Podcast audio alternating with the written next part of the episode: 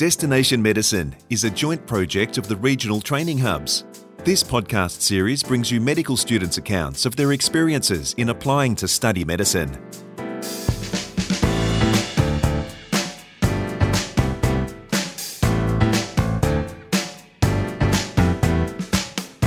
Welcome to Destination Medicine.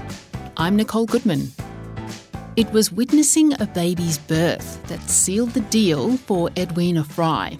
The knowledge gained while on schoolwork experience with a country G P stuck with the young woman who wasn't entirely sure of where her life would take her.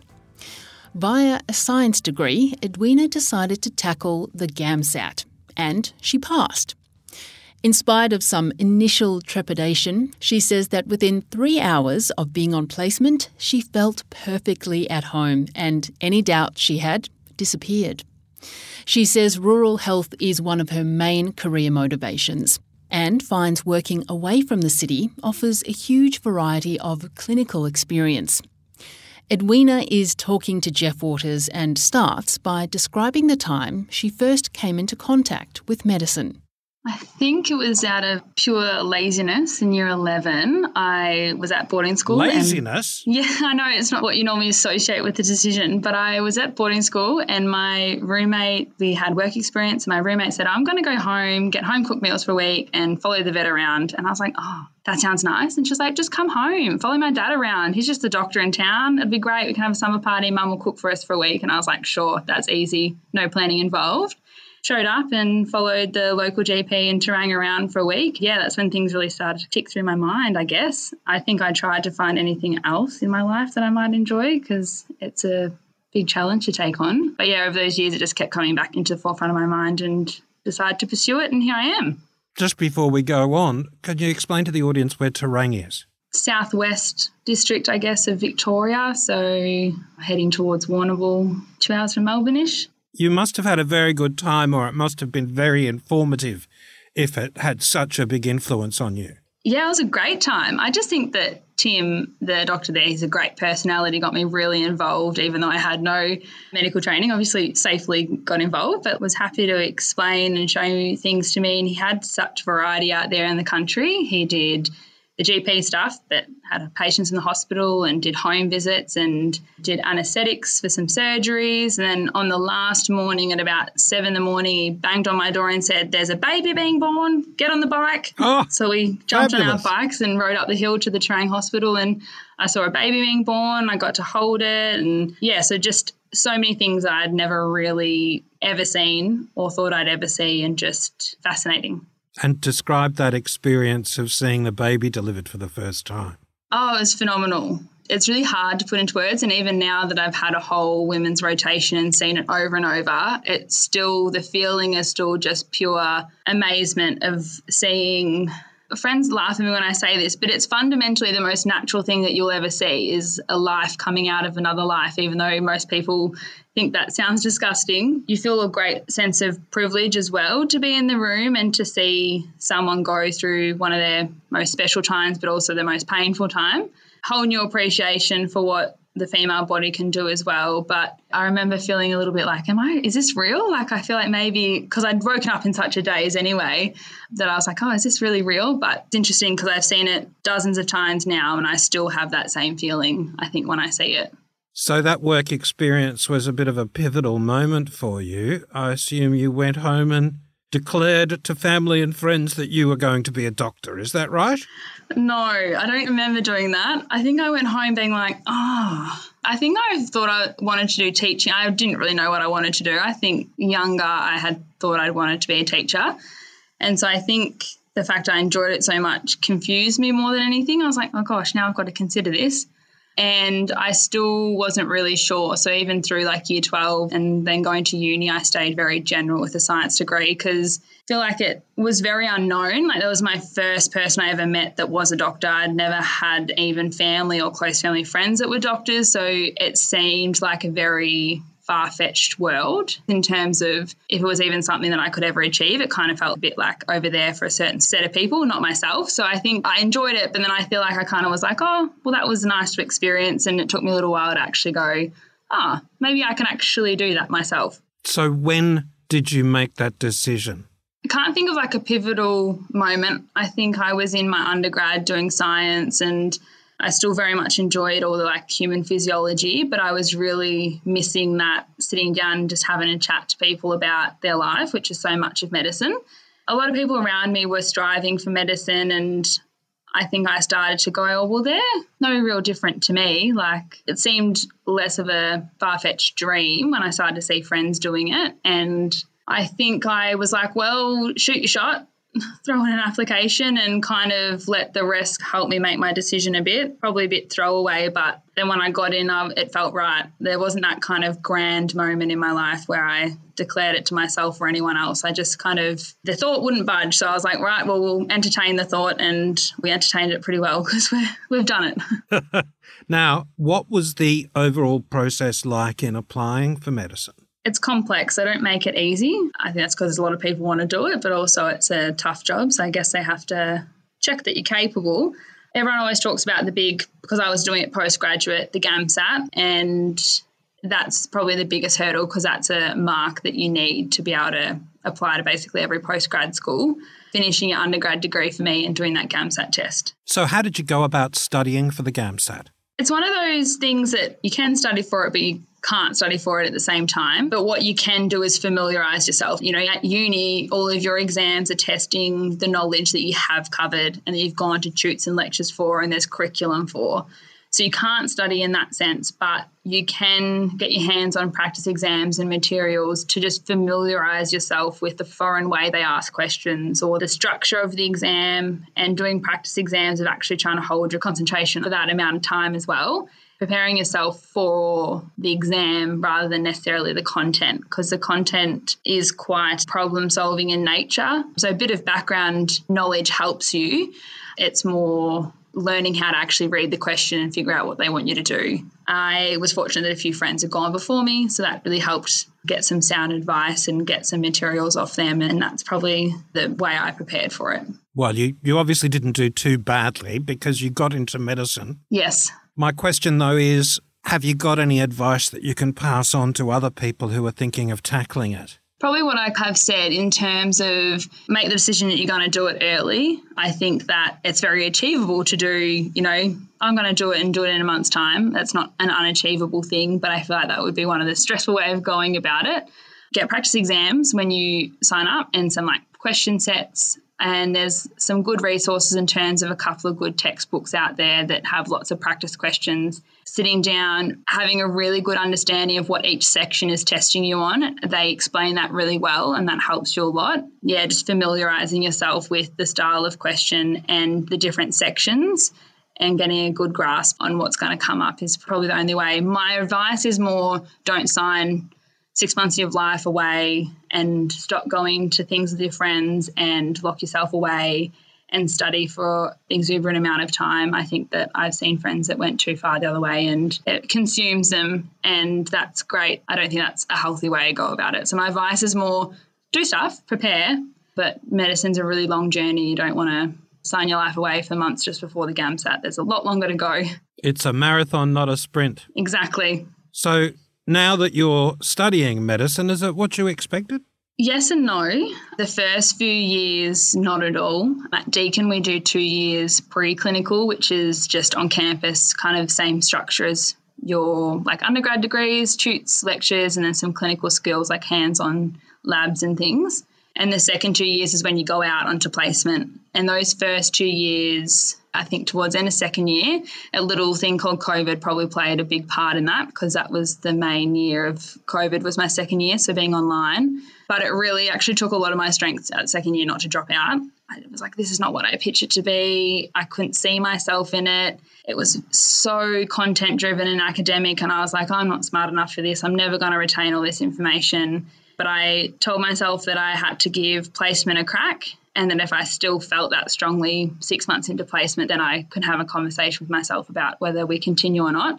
But I reckon it was within the first three hours of being on placement in third year that I was like, ah, this is what I thought it was going to be. And I reckon within a couple of weeks, I'd even forgot about that feeling. And it wasn't even till the end of the year that I was just chatting to a friend and she was like, oh, I remember twelve months ago when we wanted to drop out. And I was like, oh, yeah, I totally forgot that feeling. So once I actually got to the medicine and got my hands dirty, was learning on the job, I then was like, ah, this is what I had anticipated. But yeah, that first little bit, I was like, what have I signed up for? I feel like they've lied to us. I kept at it and I'm here now.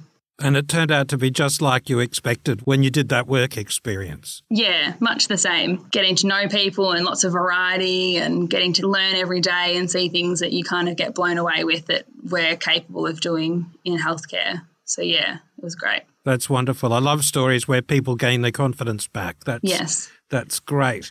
Now, you completed year three in Deakin University's Rural Community Clinical School. Yes. Can you tell me why you chose to do a rural training year and why you then decided to stay rural, completing your final year at Warrnambool Clinical School? So rural health is one of probably my main motivators to not so much get into medicine, but when I arrived at medicine, I was like, oh, this is, I think, where I belong in the rural and regional kind of world of medicine.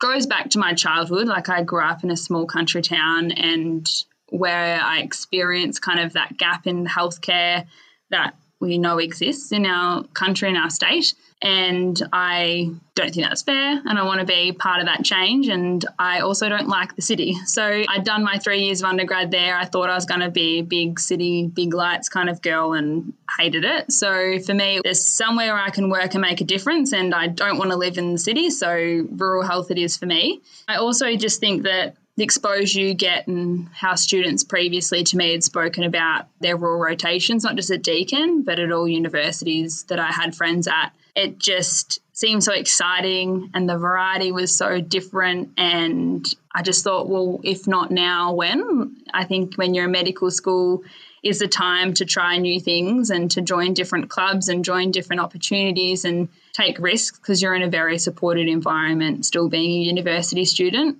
And I think that the exciting thing about medicine is that the opportunities are endless. And I feel like, I don't know, it was exciting to go and try something different and go back to that kind of community environment that I was so used to.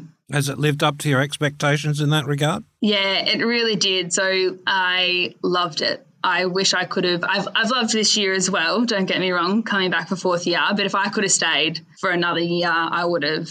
I just think the main thing out there is I actually felt like a little mini junior doctor working like on the job, kind of like your tradies on their apprenticeship. They're still learning, but they're still doing the job. When you come back to, even though it's still a regional site and a rural site, by nature of having more students and more wards and more doctors, you fall back into kind of a bit more of a medical student kind of education, which is also brilliant and has a lot of different pros. But I just really liked that sense of duty, I guess. It sounds a bit strong, but I, yeah, I just felt like I was very much doing the work. And then therefore, I think I felt greater satisfaction for what I was doing as well. And maybe a little bit more investment in making sure I did know what I was doing, because it's a bit more obvious when you didn't know what you were doing when you were given a job that you couldn't do. So yeah, I would have stayed. What would you say to medical students considering an extended rural clinical placement? I just think just do it. And I've spoken to students all three years below me now. I spoke to the first years not long ago, and I say the same, just do it. And it comes back to what I was saying before of this is the time to give something outside your comfort zone a go, because you're in a very, you're the most supported you're ever going to be. Next year when I'm an intern at a hospital, they're going to be great, but they're going to not care as much. It's just different when you're at uni. You've got lots of staff around you, lots of point of calls for support, and it's a time to do it now, because medicine in reality will throw you around. No matter what training program you're on, you're going to be told to go out to a rural site. Like here at Warrnambool, all of the medical registrars are from Saint Vincent's Hospital. We don't have in-house, that we can't train them here. And they get no say, they just get told to come out here. And I think that if you've put yourself out there in third year and gone and tried something like that, when you get made to do it in your career, it's going to be less jarring and you're going to gain some great skill sets. And you learn so much about yourself, I think, when you put yourself in just a different environment as well. So I think that there's so much to gain outside of just the clinical knowledge or the medicine, I think, in terms of learning how to be a doctor and to be a professional. Uni's the time to give it a crack. Could you tell me a little bit about your time with the Rural Community Clinical School's longitudinal program? At the other sites, you learn kind of in a siloed manner. So you learn X amount of weeks on medicine, X amount of weeks on surgery, and you rotate through the set rotations they have for that year. Where when you're out rural, just because of the size of the hospital, there's not the patient load to just stick in silos. So you're kind of doing it all of the time. My whole week had a bit of med, a bit of surge, a bit of women's, a bit of delivering babies, a bit of children, a bit of E D. Like, it had a lot of mix in that. And I felt that just meant that you were very much keeping on your toes, and you didn't kind of forget what you did at the start of the year in that med block, and then you get to exams and you don't remember it. But it also opens the ability to track people through their medical journey, and that's the longitudinal aspect of that. Is so often someone would come to the G P and then they might be referred to get a surgery, so then I can actually go to the hospital and I see them before their surgery. I might even be in their surgery. I see them after their surgery. Or someone would present at the E D department and we might admit them, and then I get to see them every day. So you get, I feel like, a really good appreciation for all the stages of someone's medical treatment, rather than when you're in siloed and just one rotation, you just see a snapshot of what you saw that day. And I feel like that gave me great appreciation of all the elements of medical care, but also great appreciation for, I guess, the patient's journey as well, which can be quite intimidating for a lot of them. Just finally, where will Doctor Edwina Fry be in about ten years' time, do you think? Uh, that's a... Something called me Doctor Fry. I'm going to have to get used to it. I, just then I was talking to someone. I'm like, oh, yeah, so they send students out here. And he's like, you're not a student next year. You're a doctor. And I was like, oh, gosh. Mm. Not really sure, but I guess there's lots of things that I would like to think that I've dabbled in. I guess in the next ten years, I'd love to do some locum work and just get out to some uh, remote areas and some more rural areas and get greater exposure out there and offer such great skill sets.